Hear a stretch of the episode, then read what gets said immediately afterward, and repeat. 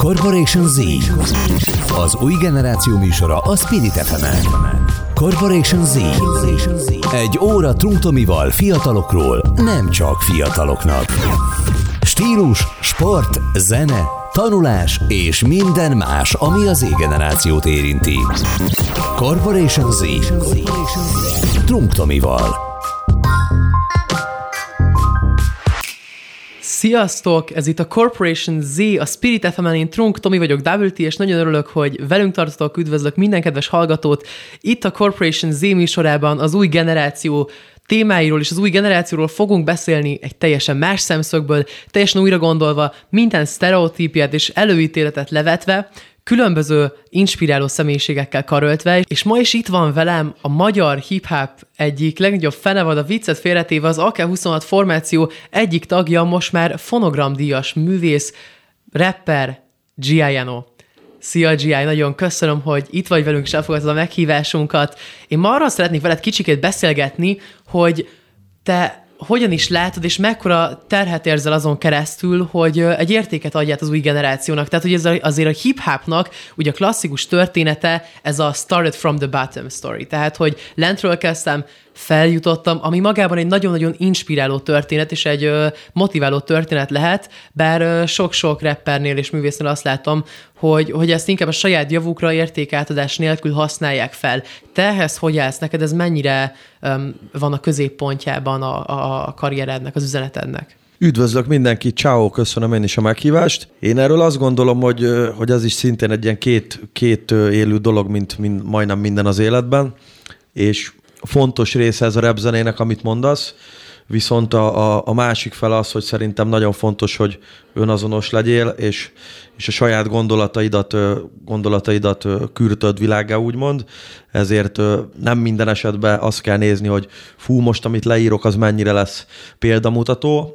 Én, én úgy gondolom, hogy, hogy a saját értékrendemnek megfelelően Szerintem egy, nem mondom azt, hogy, hogy százszázalékosan példamutató vagyok, de igyekszem az lenni, illetve fontosnak tartom az értékeket, és és ezeket a, ezeket a dalokba is átviszem. Szerintem ez egy fontos dolog, de de azt csinálsz, azt csinálsz, amit akarsz, ezért jó ez a, ez a repzene, mert tök önkifejező dolog, és szabad, szabad az egész.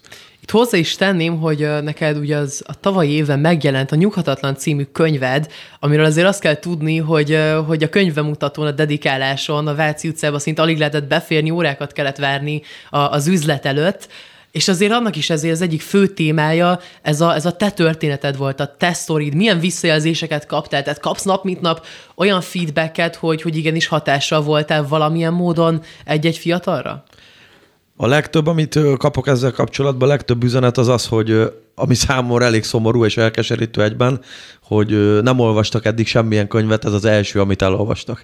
És, és ez egy kicsit sajnálom, bár örülök neki, hogy nekem sikerült egy olyan könyvet írnom, amit ők elolvastak, és igen, ahogy ezt mondod, ez egy ilyen, ez egy ilyen self-made story, illetve egy ilyen motivációs történet.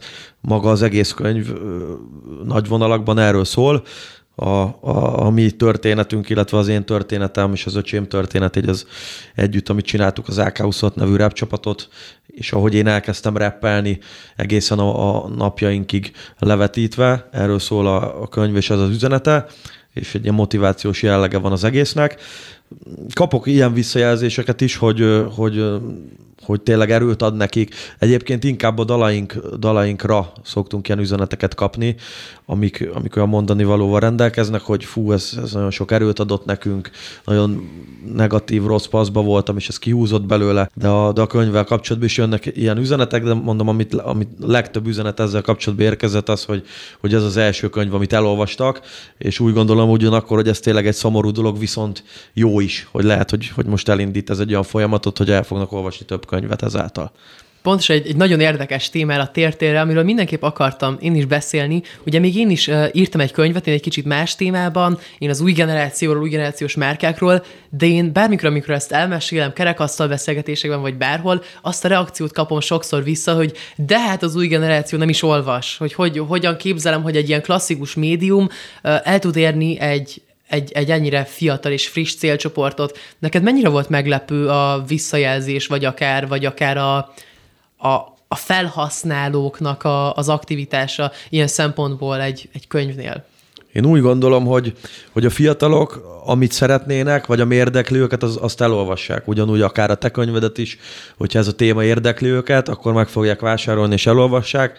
Ugyanígy a, a, az AK-26-os történet érdekelt őket, vagy akár a repzene, vagy ez a közeg, ezért megvásárolták a könyvet, és, és elolvasták az én könyvemet is.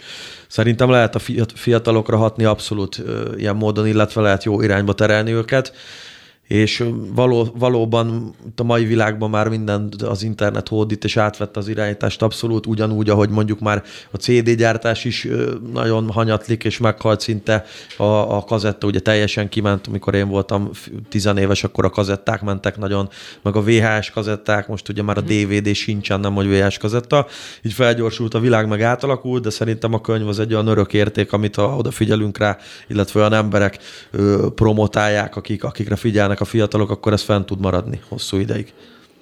Uh-huh, tehát, hogy akkor úgy látod, hogy, hogy ez igenis, ez igenis egy uh, máig is, máig is releváns uh, eszköz tud maradni. Szerintem van jogosultság abszolút persze, hogyha, hogyha amit az előbb mondtam, hogy olyan emberek, akár itt a mai divatos szavakkal fogalmazva influencerek, vagy ilyen véleményvezérek mondják, hogy gyerekek, ez egy nagyon jó könyv, és aki tényleg követi őket, akkor azt el fogják olvasni. Tehát akkor azon van a hangsúly, hogy ki mondja, és akkor, és akkor igazán lehet attraktív. Szerintem igen. Egy érdekes dologra még egy nagyon röviden rátértél, ugye arra, hogy, hogy akár a CD-k és a CD-ipar mennyire kezd elhalni. Na most tényleg azt tudni kell azért az új generációról, hogy az tény, hogy egyre gyorsabban fogyasztunk, és egyre gyorsabb tartalmakat is kapunk. Most így szinte belső körökből, azért a magyar hip-hopon belülről azt tudom, hogy már, már egyre kevesebb rapper hajlandó vagy, vagy akar albumot csinálni, mivel ugye az már sokak szerint nem attraktív az új generációnak, inkább csak slágereket pakolnak egymás után a YouTube-ra, legalábbis slágernek szánt számokat, de te mégis ugye érkezik az Assassin nevű albumod, vagy albumotok, uh-huh. de mi vesz rá téged mégis arra, vagy, vagy te milyen, milyen, milyen, jövőt látsz még az albumokban, hogy sokan elég negatívan állnak hozzá? Az albumoknak valóban nincs jövőjük, sajnos. Én is azt látom. Viszont így visszakanyarodva én egy ilyen old school srácnak mondom magam, és én nagyon szeretem a kézzelfogható CD-ket. Szeretem kibontogatni őket, nézegetni, és ugye a... a ugye, velem... ugye volt is egy, egy ilyen, még, egy, még egy, egy felvetődött az a dolog, hogy az utolsó kézzelfogható AK album volt az előző. Ez, ez mennyire... Te, ugye ennyire képbe vagy, én erre már nem is emlékszek, tényleg, aha. Ez, és ez mennyire, ez még mennyire aktuális, hogy az Assassin kézzelfogható lesz, vagy az csak, vagy az csak... Hát akkor Tényleg. most itt felülírjuk saját magunkat, igen, mert, mert ez kézzelfogható lemez lesz, az biztos. Én úgy szeretném csinálni, hogy hogy digitális platformokon is megjelenik majd az album, sőt első körben ott fog megjelenni valószínűleg, ide sorolva akár a, a YouTube felületét is, és a, az összes ilyen digitális iTunes, Deezer, Spotify, ezeket a, ezeket a platformokat de ki szeretném hozni kézzel foghatóba is, ugye limitált, limitált, limitált példányszámba, itt egy kicsit megbotlottam. Limitált példányszámba ki szeretnénk hozni a CD-t, körülbelül egy ilyen, egy ilyen 500 ezer darabot szeretnénk belőle gyártatni, 500 kötőjel ezer darabot mert az nem 500 ezer egy kicsit engem is meglepett, de ez egy nagyon jó gondolat, hogy ha már, ha már magában a, a, abban az albumban, a, abban a formátumban nincs jövő, akkor kicsit egy ilyen új módon, érdekes módon attraktív Igen, még bocsánat, hogy belevágok. Még Nyugodtan. A, még a, ami még most megy, vagy így mondják, hogy valószínűleg ez tök jó ötlet, hogy csinálni egy ilyen pendrive-os megoldást, hogy pendrive-ra rakni, csak én azt annyira nem élem igazából. Én azt csinálnám, hogy, hogy vagy illetve azt is tervezzük, hogy, hogy amit az előbb elmondtam, hogy fölpakoljuk ezt az albumot, valószínűleg a, az online felületeken fog először megjelenni, és akkor utána majd kézzel fogható példányba. De lehet, hogy egy időbe hozzuk ki, majd meglátjuk.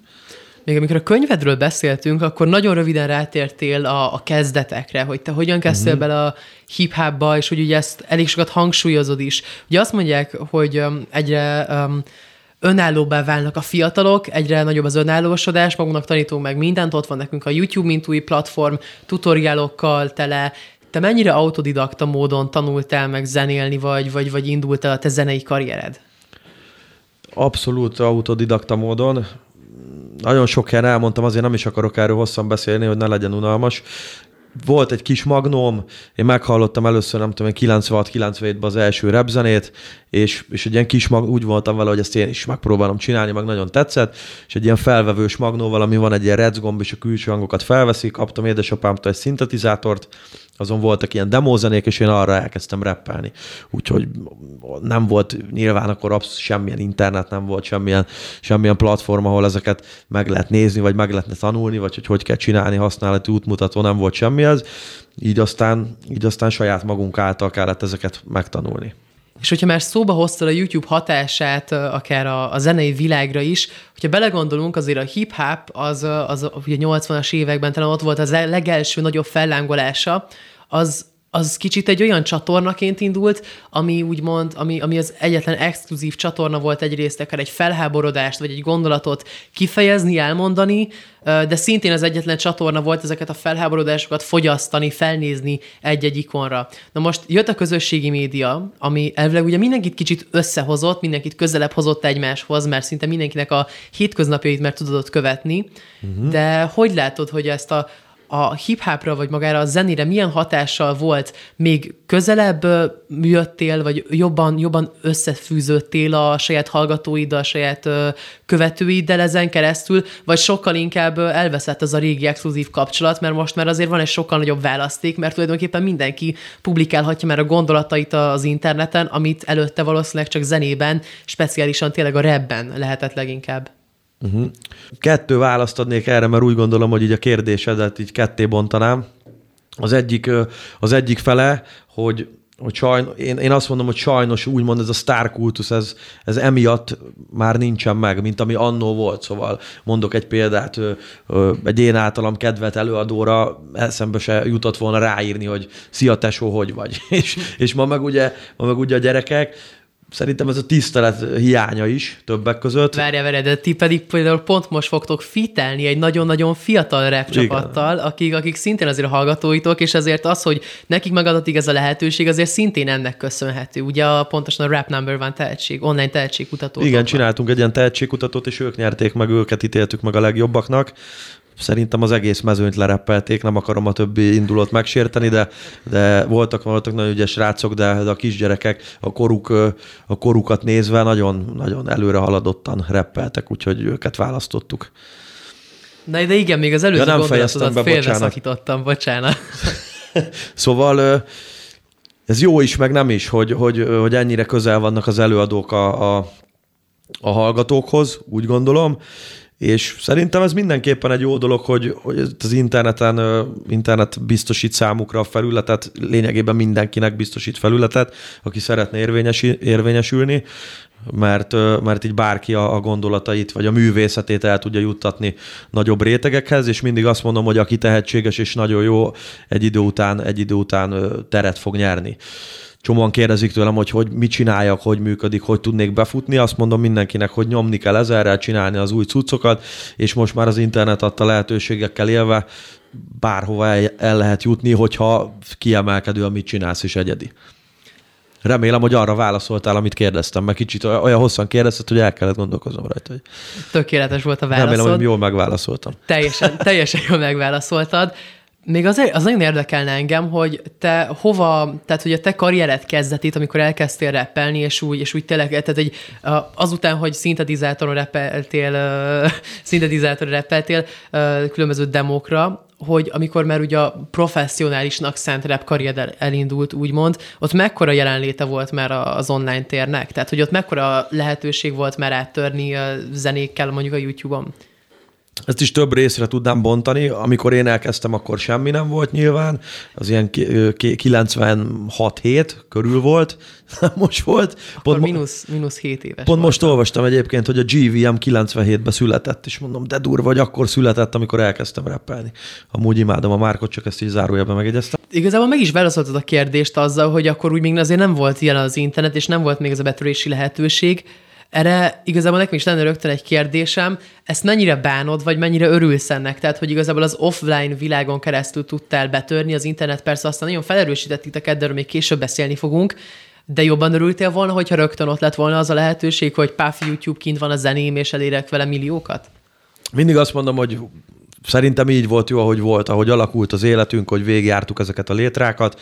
Amikor, amikor megalapítottuk az Ákeuszot 2011-ben, akkor, akkor is volt már internet, de, de nem ilyen szinten tudtál eljutni vele, illetve nem voltak ilyen nézettségek. Akkor még a, akkor még a YouTube-ot azokat a, nem használták a mobiltelefonokon, csak számítógépen, nem, nem voltak ilyen milliós videoklippek, aki elért egy milliós nézettséget, az a legnagyobb királynak számított itthon.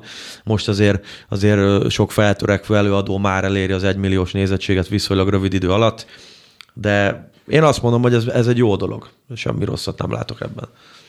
Uh-huh. És szintén talán kicsit ez a digitális világhoz köthető az, hogyha leginkább még Amerikába kinézünk, de azért azt ugye tudhatjuk, hogy mi mindig egy, egy pár évvel mögöttük tartunk, tehát lehet, hogy ez hamarosan hozzánk is betör, de ott már tényleg azt lehet látni, hogy azért az előadók, ahogy már beszéltünk arról, hogy nagyon gyorsan fogyasztunk, egyre inkább valahogy egymást próbálják hát úgymond legyőzni nem mindenképp egy pozitív szempontból, tehát hogy ki tud nagyobb felháborodást okozni, ugye kinek van több arctetoválása, kinek van színesebb haja. Szerinted ez milyen hatással lesz hosszú távon az új generációra? Lehet, hogy már öreg vagyok, ezeket annyira, ezeket annyira én nem tudom kultiválni, ezeket a dolgokat kint látom, igen, tényleg az van, hogy annyira felgyorsult a világ, hogy muszáj valami extravagáns dolgot csinálnod, hogy oda figyeljenek rád, mert egy szürke egére senki nem figyel már oda, annyi, akkora választék van, illetve annyi előadó van. Nem biztos, hogy ez annyira jó dolog. Nekem ez, nekem ez nem tetszik. 33 éves leszek idén, valószínűleg emiatt sem. De nem lehet vele mit kezdeni. Nem tudom, hogy mi lesz ennek a vége, hogy, hogy mit fognak az emberek csinálni így félbevágatják az arcukat, vagy nem tudom, hogy mi lesz. Fogalmam sincs, kicsit ilyen skifis az egész, de kíváncsian várom. Az érdekes pontot hoztál ezzel fel, hogy tényleg, hogy hol van ennek tehát a, a, a határa, tehát hogy Igen. mikor lesz az, amikor már nem lehet az őrültebbnél őrültebbet uh, publikálni, akkor én kicsit inkább arra vezetném ezt ki, hogy szerinted ez, ez Magyarországra mikor fog eljönni, vagy egyáltalán el fog-e érkezni, vagy mi mondjuk egy ilyen kultiváltabb ország maradunk, és, és, és megtartjuk inkább a fókuszunkat a zenén? Én úgy gondolom, hogy biztosan ide is be fog törni, sőt, már el is kezdődött, hogyha megnézzük itt a kedves producer barátomnak, a B-nek a kiadóját, ott hasonló fiatal emberek vannak, mint, mint Amerikába, és valószínűleg egyre több ilyen fiatal lesz. Úgyhogy biztosan. Szerintem egy pár év. Ugye nyilván, hogy te is mondtad, le vagyunk maradva, a, akár a zenében is le vagyunk maradva bőven, még Európára vetítjük ki, akár Németországhoz, vagy Franciaországhoz képest a hip-hop kultúra Magyarországon ö, kicsit elmaradott. Biztosan ez is be fog törni. Mind a két alkalommal, amikor most előhoztál egy-egy magyar példát, erre az kicsit őrültebb rapperre, azt mondod, hogy fiatal srác. Tehát, hogy inkább úgy látod, hogy azért ez ez, ez már a fiatalokra van úgymond olyan hatással, hogy nek, ők már ezt az egy utat látják, hogyha maguk is beszeretnének törni, ha maguk is benne szeretnének lenni ebben a témában, vagy még vannak olyanok, akik igenis úgy érzik, hogy ha értéket adok át, akkor, akkor meg fog jönni a munka gyümölcse. Egyre kevesebb ilyen ember van szerintem, és én, a, én azért mondom, hogy a fiatalok, mert, mert ezeknél a srácoknál mindegyiknél idősebb vagyok, és én például B-én szoktam nagyon nevetni, amikor mondom neki, hogy ember 30 éves leszel. 30 éves leszel, mi ez a haj? Úgyhogy én ezt nem tudom bekapálni tőle, de, de azt látom, hogy sajnos egyébként, ahogy mondod, én nem nagyon, nem nagyon látok, nagyon kevés előadótól látok értékeket, akik értékeket közvetítenek. Nem akarok, nem akarok álszent lenni, mert nekünk is vannak olyan dalaink, amik nem közvetítenek effektív értéket, vannak mi is dalaink, mint mondjuk a, Pacino. Nagyon sokan ide sorolják a Bluff című számunkat, ami egyébként nem ilyen, mert a Bluff az mondani valós. Csak... Hát annak azért van egy ilyen kicsit rejtett háttérbe, háttérbe szoruló mondani valója, ami azért elég erős. Igen, csak a szükséges némi intelligencia, hogy az ember fölfog, hogy az dal miről szól, és sok, sok embernél ez nincs meg sajnos, és nem értik, hogy miről szól a szám. De visszakanyarodva nagyon sok előadót hallgatok, én meghallgatom az összes új magyar hip-hop, vagy a hip-hophoz tartozó stílusú dalokat, és, és kevés, kevés olyan szám van, ami, ami, ami tényleg értéket képvisel. Hát most szerintem nagyon röviden el is megyünk egy kis, egy kis zenes szünetre, addig is uh, ne menjetek sehová, ne kapcsoljatok el sehová, hamarosan újra itt leszünk Giaianóval. Ebben a pár percben ragadjatok meg az alkalmat, hogy akár Instagramon is kövessetek be minket, engem Trunk Tamás, Double T néven megtaláltok, GI-t pedig GI Official néven, Újra itt leszünk, ez itt a Corporation Z, a Spirit FM-en. Ne menjetek sehová. Corporation Z. Az új generáció műsora a Spirit fm. Corporation Z. Egy óra Trunktomival fiatalokról, nem csak fiataloknak. Stílus, sport, zene, tanulás és minden más, ami az Z-generációt érinti. Corporation Z. Trunktomival. Sziasztok, ez itt újra a Corporation Z, én Trunk Tomi vagyok, WT, a Spirit FM-et hallgatjátok, és még mindig itt van velem Giuliano, akivel uh, a mai hip-hop és az új generáció kapcsolatát vitatjuk, hogyan is van ránk hatással ez az online jelenlét, és az online jelenlét egyre nagyobb uh, létjogosultsága. És még az előbb ott hagytuk valahol abba, hogy uh, meddig is fog nekünk még tartani az, hogy ideig is eljusson az az őrület, ami, az, amit ez a gyors világ szült, hogy egyre egyre, egyre felháborítóban, egyre inkább, egyre inkább lázadóan próbálnak művészek kitűnni, és, és, és ezt látják az egyetlen útnak, az egyetlen lehetőségnek. Még most azt kérdezném tőled, hogy bár ugye említetted, hogy nektek is van egy-két talán kicsit ilyen irányba hajazó zenétek, akkor nektek meddig van most még egyáltalán időtök relevánsnak maradni? Még annyit fűznék hozzá amivel így folytatnám a kérdésre a választ, hogy én nem gondolom ezt problémának, hogy, hogy egy előadó ilyen zenét is csinál olyat is. Szerintem az a legjobb, hogy a színes egy előadó, és mindenféle témába mozog, illetve, illetve maga a zene a lényeg. Vannak hangulatdalok, már más interjúkban is beszéltem erről, hogy, hogy nem minden dalnak kell mély tartalommal rendelkezni. Úgy gondolom, vannak olyan dalok, amiket edzéshez hallgatsz, vezetéshez hallgatsz, lazuláshoz hallgatsz, ugyanakkor vannak olyan számok, amiket azért hallgatsz, mert a mondani valóra vagy kíváncsi, és szerintem ez így van rendjén, ez így teljesen jó. Mindig azt néztük, hogy hogy, hogy, hogy mi milyen, milyen zenét szeretünk csinálni, nem, nem, nincs bennünk ilyen megfelelési kényszer. És ezáltal úgy gondolom, hogy ez, ebben is rejlik a sikere ezeknek a daloknak, sok dalnak, amit csinálunk, és, és én azt mondom, hogy, hogy szerintem nem kell, nem kell erre fókuszálni, meg ezen gondolkozni, hogy fú, vajon meddig lehet így fennmaradni, hogy kell csinálni. Ezt az idő eldönt, illetve a közönség. Minden előadónak én azt javaslom, hogy adják magukat, illetve mi is magunkat adjuk, és, és olyan zenéket csinálunk, ami, amit mi is szívesen hallgatunk, akár otthon, akár autóban. Szerintem ebben van a kulcs, és az emberek meg úgy is eldöntik, hogy mi lesz. Még a legelején beszéltünk az értékeltadásról, és ugye azt azért elmondtad, hogy neked azért mindig egy fontos pont volt, hogy valamilyen szinten tudj inspirálni, kicsit motiválni. Ugye ezt tudni kell, hogy nem is annyira régen megszületett a fiad, Máté, akinek egy külön zenét is szenteltél, Mennyire változott azóta a hozzáállásod még ez a témához, mennyire erősödött fel? Most tőled fogok idézni, pont a Meteo zene végéből. Ugye azt az üzenetet, azt mondod neki, az üzenetet, üzenetet adod át neki, hogy az első a család, tanulj minden nap, használd az eszed, kerüld el a rosszakat, és mindig állj ki a gyengékért és a védtelenekért. És soha ne hagyd magad senkinek, és soha ne hagyd el a hited. Na most mekkora hatása volt rád a fiad? Borzasztó nagyra. Szerintem nem is volt rám semmi ekkora hatással, illetve senki. Ez egy nagyon nagy dolog. Tényleg kérdezgettem embereket, hogy, hogy milyen érzés az, amikor, amikor az embernek születik egy saját gyermeke, de ezt tényleg nem lehet elmondani, ezt át kell élni, ez egy nagyon nagy dolog.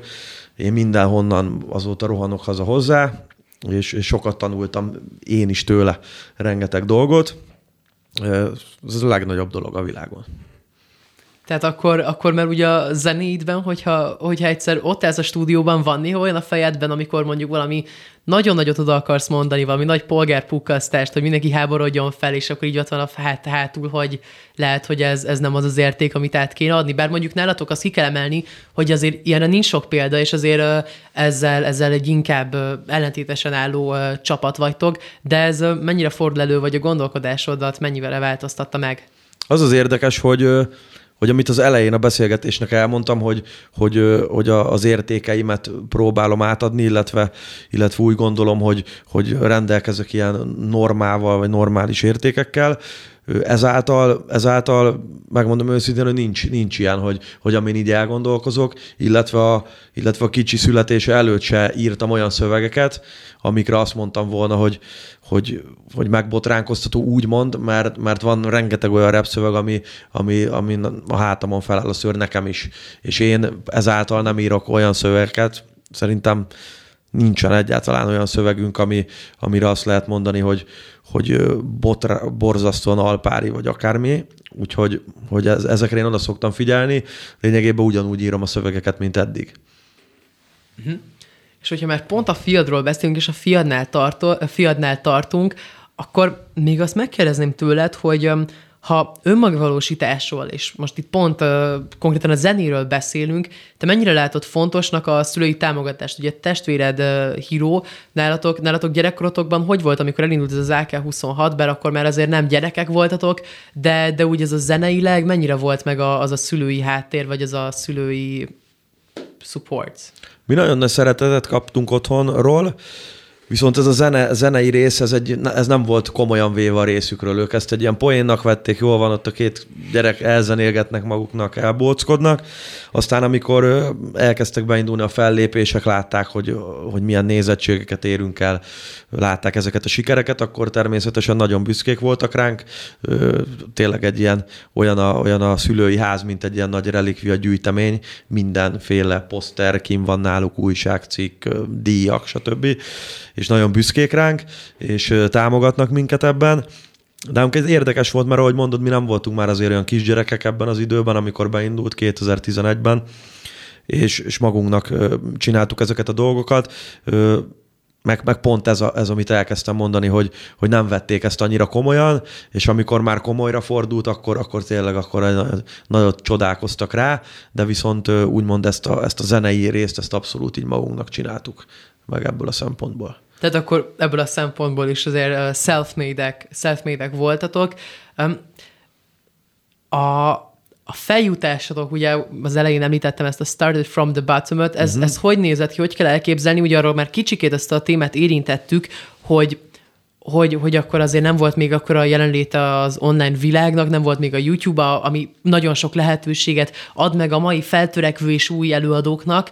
Hogy kell elképzelni? Tehát valatok sok teória carrying pincérek voltatok, vagy, vagy, vagy, vagy étteremben dolgoztatok, tehát, de, de milyen, milyen gyorsan volt, milyen gyorsnak kell elképzelni ezt a, ezt a felküzdést? Mi, mennyi időig tartott, amikor eljött az a pont, az első pont, amikor azt mondtátok, hogy hú, hát most, most igenis van itt valamilyen siker?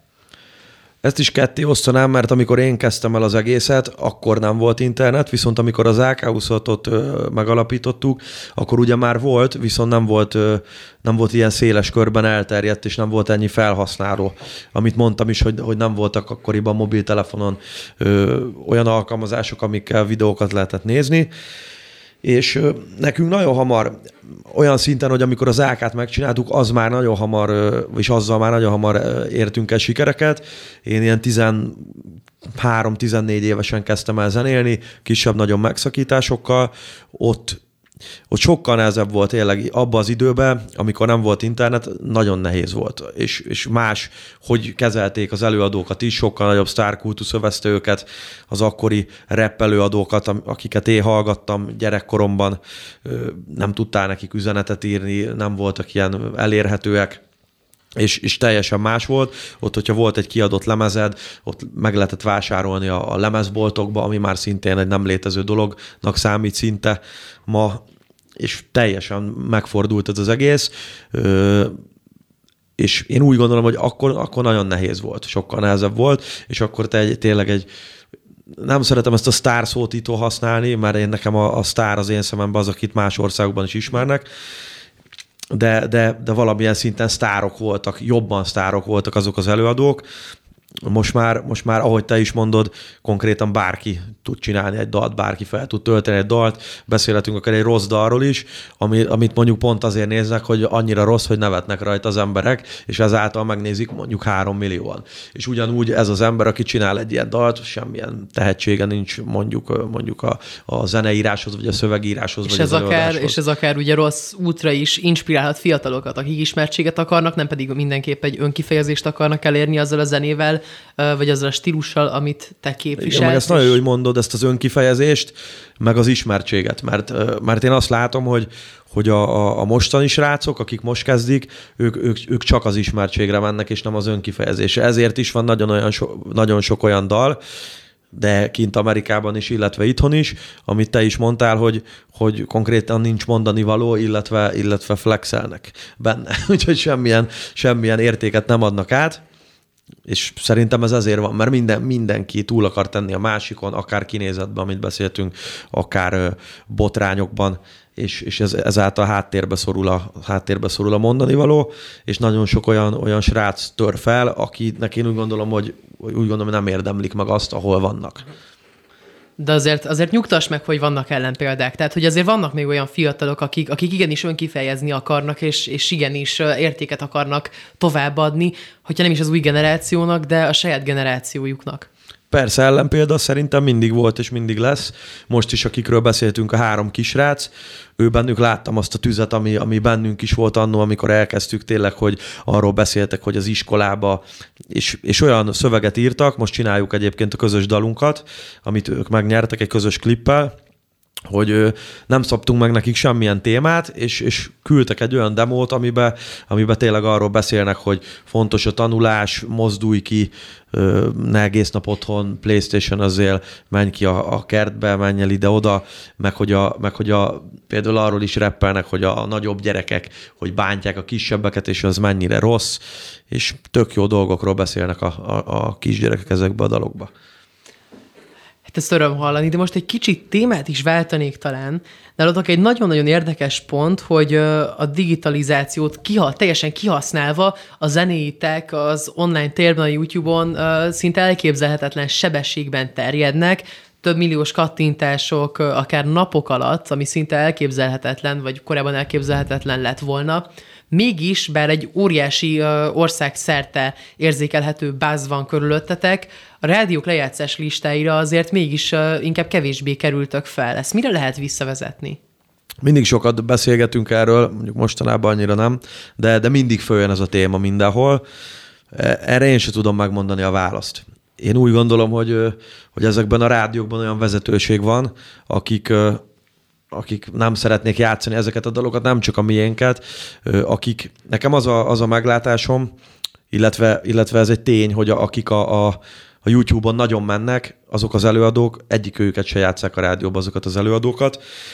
Nem tudom, hogy ennek mi az oka, nyilvánvalóan az az oka, hogy, hogy nem szeretnék, hogy, hogy ezek a dalok lejátszásra kerüljenek. Egy-kettő dalunkat egyébként játszották itt-ott, de, de sok olyan dalunk van, ami abszolút rádióbarát és, és játszható lenne, mégsem játszák ezeket a számokat. Fogalmam sincs, hogy miért van.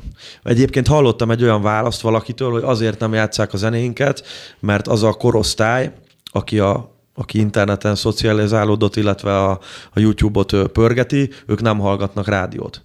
És emiatt nem játszák, viszont szerintem ez se egy kielégítő válasz, mert azért szerintem ezek a gyerekek is hallgatnak rádiót, más, ha máskor nem, akkor utazás közben, illetve, illetve szerintem mindenképpen furcsa az, hogy, hogy tényleg több milliós nézettségű, például jó, most nem várom, hogy egy blöfföt játszon a rádió, de, de például ez is 30 millió megtekintéssel bíró videoklip és dal. 31 szerint. Har, már lehet, hogy 31, igen, és, és ezeket a, a, a 10 milliós dalokat sem játszák, és, és olyan dalokat játszanak, amik, amiket mondjuk megnéztek kettő, vagy egy, vagy kettő mhm. millióan, és, és nekem ez furcsa.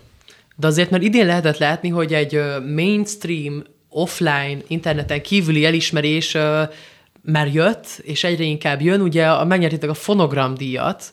Uh, ez szerinted mennyire volt hogy is mondjam, kapcsolatban a, az online térrel, tehát hogy, hogy ez is inkább igazából arra visszavezethető, hogy a közösségi médiában tavaly évben ugye azért jött mégis egy, egy erősebb mainstream, offline világból érkező elismerés, ugye megnyertétek a fonogramdíjat, erről tudnál kicsit mesélni, hogy te szerinted ez hogy jöhetett létre, hogy bár most ugye arról beszéltünk, hogy nem mindenképp egy rádió favoritok vagytok, és nem is, és nem is szövegi okokból, de, de, de miért volt akkor mégis releváns egy, egy fonogramdíjnál, pontosan a bluff? Ennek nagyon egyszerű a magyarázata, a, a fonogramdíjat, azt azt a közönségtől kaptuk, ez egy közönségdíj volt. Ugye a fonogramon díj, a fonogram díjátadon belül volt egy olyan alkategória, hogy a közönség kedvenc, illetve az év slágere a közönség szemével, és mi ezt a díjat nyertük meg. Abszolút persze itt is az interneten keresztül lehetett szavazni, és, és a hallgatói bázisunk, illetve az a nagy tábor, akik, akik követnek minket, ott aktivizálták magukat, és, és a mi dalunkra, illetve a Bluff című dalra szavaztak a legtöbben. Emiatt nyerte meg ez a dala az év slágerét a közönség szavazás alapján. Ez is, ez is amiatt van, így persze az internet miatt. Tehát akkor mindenképp nagyon sokat köszönhetek az internetnek. Hát mi mindent konkrétan, igen. Aha. Mondhatom azt, hogy mindent. Érdekes. Mert nagyon érdekes erről hallani. Ez, ez nagyon, nagyon jól mutatja, hogy tényleg mennyi minden megváltozott, és mennyi életet, nem csak fiatalok életét tudta megváltoztatni ez a, ez a, ez a teljesen meghosszabbított világ. Bocs, hogy belevágok, csak Nyugodtan. elmondanék egy példát ezzel kapcsolatban, hogy, hogy képzeld el, hogy régen úgy terjedtek a zenék, mondjuk biztos tudod, hogy, hogy volt egy kazetta, és azt lemá- hallgattad, és hallgat az osztálytársad, és mondtad, vagy bocsánat, hogy az osztálytársad hallgatta, és mondtad, hogy te ez miért tök jó ez a zene, add már kölcsön kölcsön, te lemásoltad, meghallgattad, átjött az unokatestvéred, ő is meghallgatta, mi ez, lemásolta, és akkor ez így terjedt el. És sokkal nehezebb volt elterjedni, mint most ebbe, a, ebbe az online világba, hogy ebből a szempontból ez, ez sokkal könnyebb. Csak ennyi. És egyre jobban haladunk egy, egy kollaboratív társadalom felé, de azért arra kíváncsi lennék, hogy a hazai zeneiparban ez hogy néz ki, tehát hogy mennyire van egy összefogás, és inkább egymást emelitek fel, vagy, vagy azért egy rivalizálás van, és, és inkább egy, egy harchoz hasonlítanád? Harchoz semmiképp nem hasonlítanám. Valamelyik interjúban beszéltem erről, és a komment szekcióban elég komoly háború kitört, mert én azt mondom, vagy az a véleményem ezzel kapcsolatban, hogy aki ebből él, illetve, illetve olyan szinten, szinten van a, a zenében, hogy, hogy tényleg több milliós dalokat csinál, rengeteg fellépése van. Üzletileg kell nézni ezeket a közreműködéseket, a legtöbb esetben vannak kivételek ez alól, de én azt mondom, hogy, hogy ugye ez is visszavezethető itt az internet világára, mindent lájkokba mérnek az emberek, stb hogy most mondok egy ilyen lájkos példát, hogy mondjuk egy, mondjuk egy 500 ezer lájkos előadó, az Szerintem ne csináljon lájkot egy lájkot, ne csináljon közös dalt egy 5000 lájkos előadóval, mert az üzletileg az 5, 500 ezer lájkos előadónak semmiképp sem kedvező.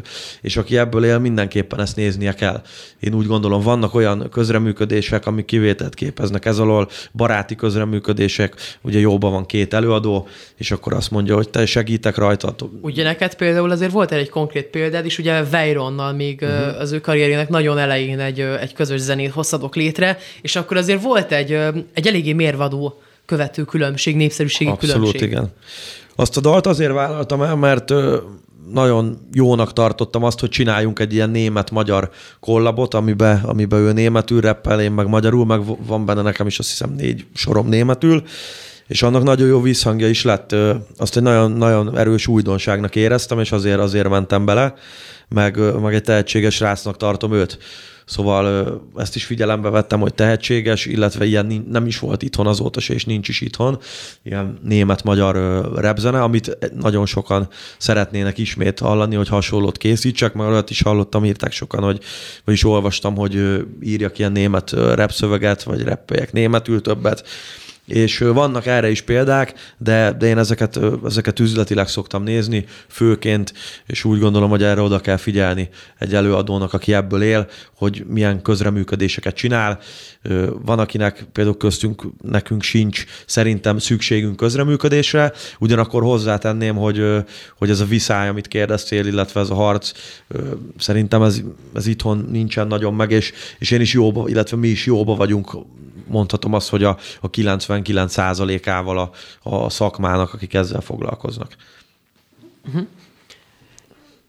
A zenéidet több millióan hallgatják, de ami talán a még um, fizikálisabb példa arra, hogy uh, mekkora idézőjelben hatalmad van, hogy hát azért, azért, azért szinte emberek tömegei szövegeidet, akár nevedet magukra tetoválják. Ugye neked is, ahogy látom, van mondjuk a készíteni egy Guter Junge tetoválás, ami uh-huh. valószínűleg Bushido-ra, a német rapperre utal, de te mekkora terhet érzel az iránt, hogy, hogy akkor, akkor igenis egy pozitív üzenetet kell átadnom?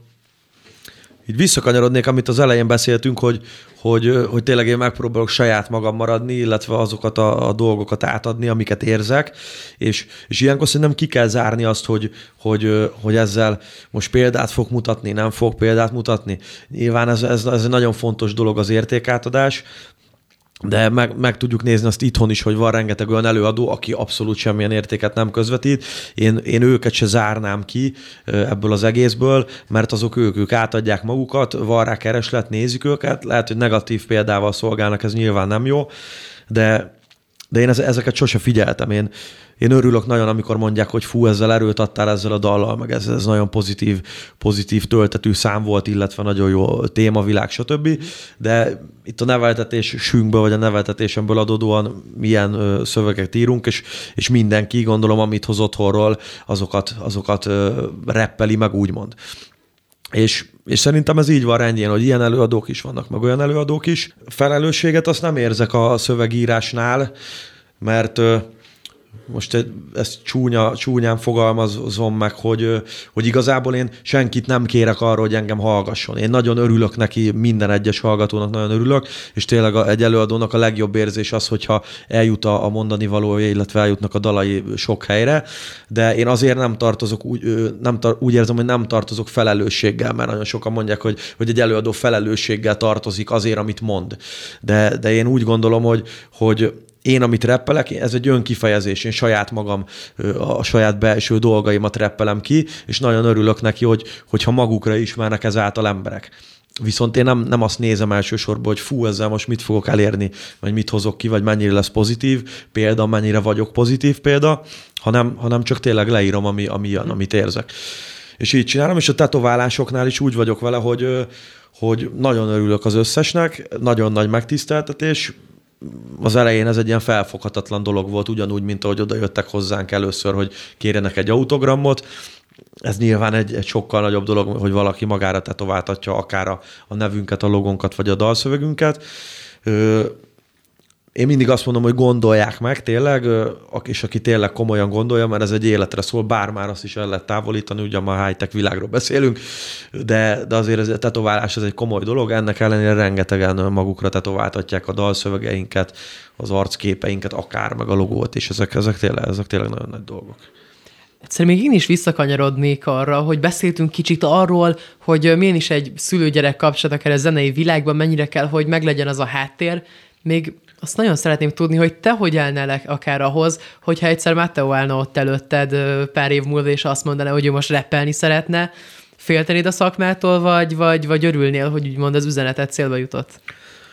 Én nagyon örülnék neki. Ezt sokan kérdezték tőlem, ilyen Instagramos My story amiket kiszoktam rakni kérdezfeleleket, és nem, nem is válaszoltam ezt a kérdést talán meg de, de én nagyon örülnék neki, hogyha ő, hogyha ő rappelne, vagy illetve én mindig azt mondom, nagyon sokan vannak a, akár az idősebb korosztályból, akik azt mondják, hogy hát ez nem zene, ez a rap, ez, ez bárki meg tudja csinálni, illetve ez nem kell tehetség. Ilyenkor azt szoktam mondani, hogy akkor gyertek, próbáljátok ki, és akkor nézzünk egy kis rappet, hogy hogy rappeltek. Én azt mondom, hogy a rap zenére születni kell, ez egy, ez egy tehetség, és, és ha benne is megvan az a tehetség, hogy jól tud rappelni, vagy jó rappelne, én nagyon örülnék neki, hogyha rappelne, sőt, én úgy, mint akár nagyon nagy kedvencem Amerikában Ice Cube, a, a valamelyik fiával, nem is tudom melyik fiával, több fia van, nem, a, nem aki szerepel a, a Campton filmben, hanem a másik, ő, vele csináltak több közös dalt. És ez, ez nekem egy nagyon nagy álmom, hogy esetleg csinálunk majd egy közös dalt. Ez Tehát, majd a jövő zenéje.